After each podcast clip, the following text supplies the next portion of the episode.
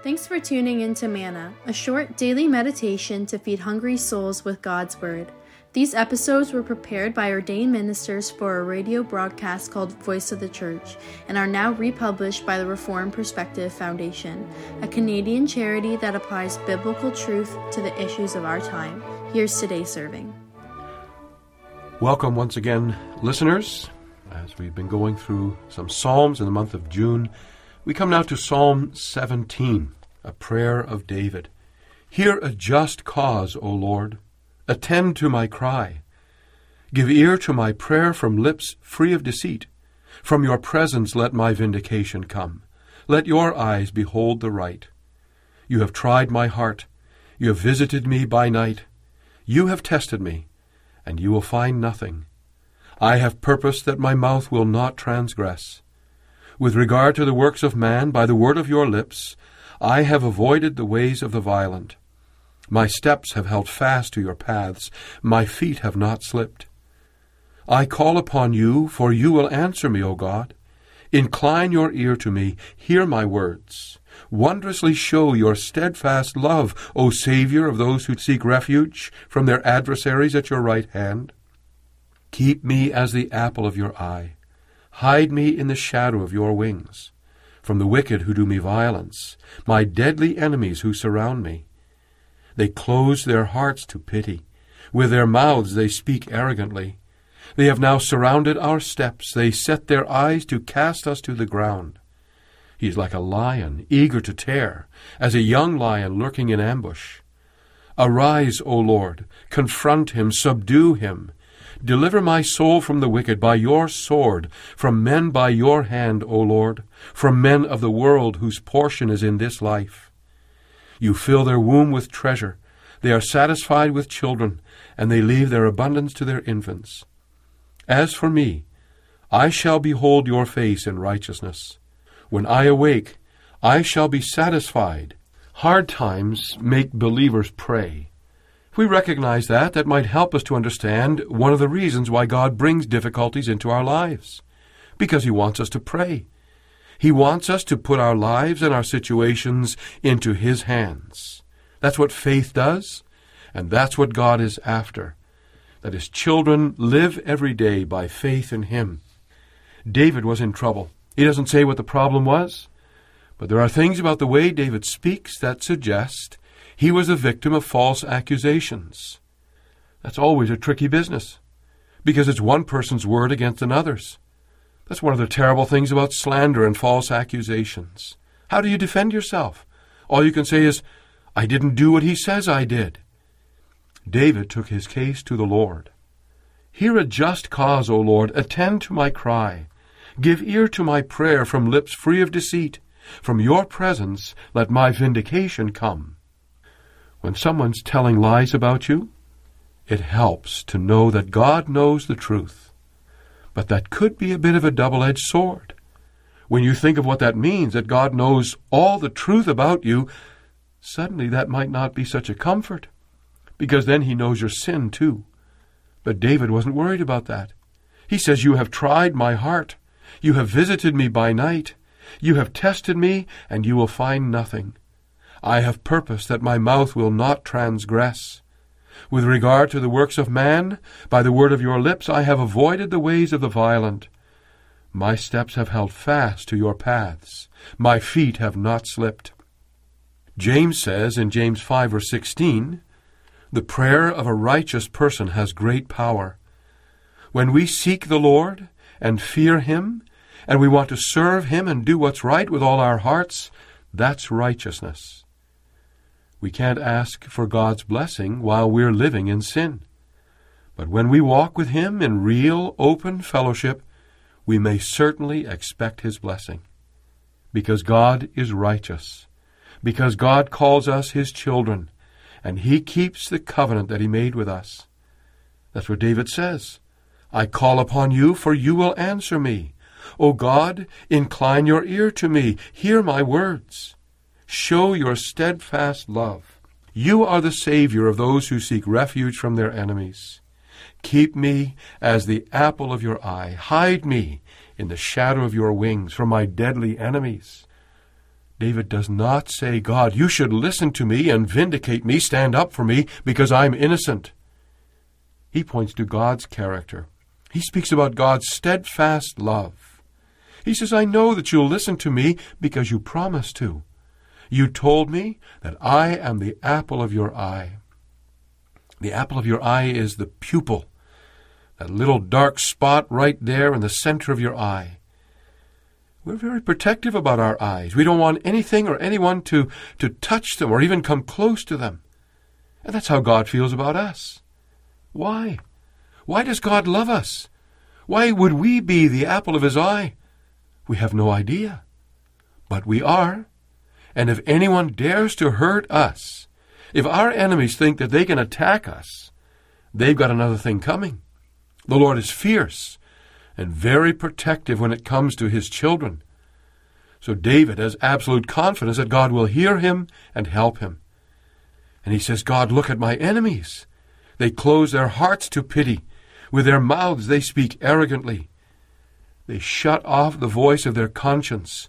They're so intent on what they want to do to me, they shut you out of their thoughts. And when people forget about God, they start to act like animals toward each other. They act like predators. Lord, you see what kind of people these are. Their reward is in this life. They live for here and now, for what they can see and what they can have right now. I'm asking you, Lord, to show whose side you're on. Or maybe it's better to say it this way I'm asking you to show that I'm on your side. I'm asking you, Lord, to vindicate me, because I put my trust in you to stand up for me. Rise up, O Lord, show your justice, show your faithfulness. As David goes on, it sounds like it's all personal. Sounds almost like David's trying to get God to wipe out his enemies for David's benefit. But David says there's more at stake here than this. These enemies aren't only threatening me, they're putting their gospel, their faith, against God's truth. They're worldly. They believe that the only things that are worth having and living for are the things we can get and have and uh, right here and now. They're preaching a false gospel and a false salvation. They're preaching the anti gospel. And so their attack on me is an attack on my faith in God, and it's an attack on the truth of the gospel. And so David says, Arise, O Lord, confront them, subdue them. Vindicate me, because I have put my faith in your gospel, in your promises. And when you vindicate me, you vindicate yourself and your word. We should remember that this psalm is a bedtime prayer. David spoke in verse 3 about God coming to him at night and testing his heart. It's the end of the day. It's time for David to go to bed. When we have problems, that can be a hard time of the day. During the day, we're generally involved in our work or other activities. There are other people around. We're distracted from our worries. But at night, we're by ourselves. And the thoughts start to run through our minds. What's wrong with the way things are in this world? The problems that we have. Our minds start to dwell on them. Questions without answers keep running through our minds, and we can't get any rest. Because as wrong as things are, we can't change the way things are. We don't have the power to set things right. And we're afraid. That's what it comes down to. We're afraid God's not going to do it for us. David was in trouble. When believers are in trouble, they pray. David laid it all out before the Lord. He presented his case. He put his trust in the righteousness of the Lord. He reminded the Lord that his enemies were men who rejected the gospel and refused to live by faith in God's promises. If they succeeded, it would look like their gospel succeeded. And he reminded himself again that God is good and God loves his children. We are the apple of his eye. He saves those who take refuge in him. That's who he is. That's what he does. And when David comes to the end, to the Amen of his prayer, all of the burdens of his fear and anxiety are lifted. Situation's not changed, but now all David can see is the hope of faith. That's what the Lord gives us when we pour out our hearts to Him, when we put our lives and situations into His hands. Then we know again what is sure, what can't be doubted. As for me, I shall behold your face in righteousness. When I awake, I shall be satisfied with your likeness. When David talks about waking up, we're not sure if he's talking about waking up the next morning or maybe he's talking about waking up from the sleep of death and seeing God in heaven. Either way, this is how it is for believers. God's face is shining on us. Sometimes there are clouds seem to be in the way, but God's face, like the sun, is shining on us, smiling at us for the sake of Jesus Christ. So we wake up every morning basking in the light and the warmth of his love. That's the truth about our situation. That's our comfort, no matter what the day may bring. And this is also what he's promised us above everything else. In the world to come, we will see him face to face. That's the gospel and our ultimate comfort. Our reward, our joy, our hope, unlike our enemies, is not what we can have or do in this life. This was the difference between David and his enemies. And this is the difference between believers and those who attack us. We put our hope in the Lord. Jesus said in Matthew 6, do not lay up for yourselves treasures on earth, where moth and rust destroy, and where thieves break in and steal. But lay up for yourselves treasures in heaven.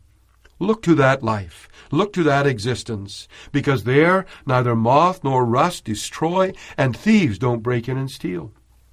By faith in the promises, we store up treasure in heaven. We live for then and not for now. Paul says in Romans 8, For in this hope we were saved. But hope that is seen is no hope at all. That's the nature of hope. Who hopes for what he already sees or has in his hands? Hope by its nature is waiting for something it doesn't see, that it doesn't have yet. But Paul says if we hope for what we do not see, we wait for it with patience. That's the spirit and the strength of living by faith. It's true we don't yet have what we hope for, and we really hope for vindication. But we wait for it patiently, because God has promised, and it's going to happen. In that expectation, we work, we pray, we live.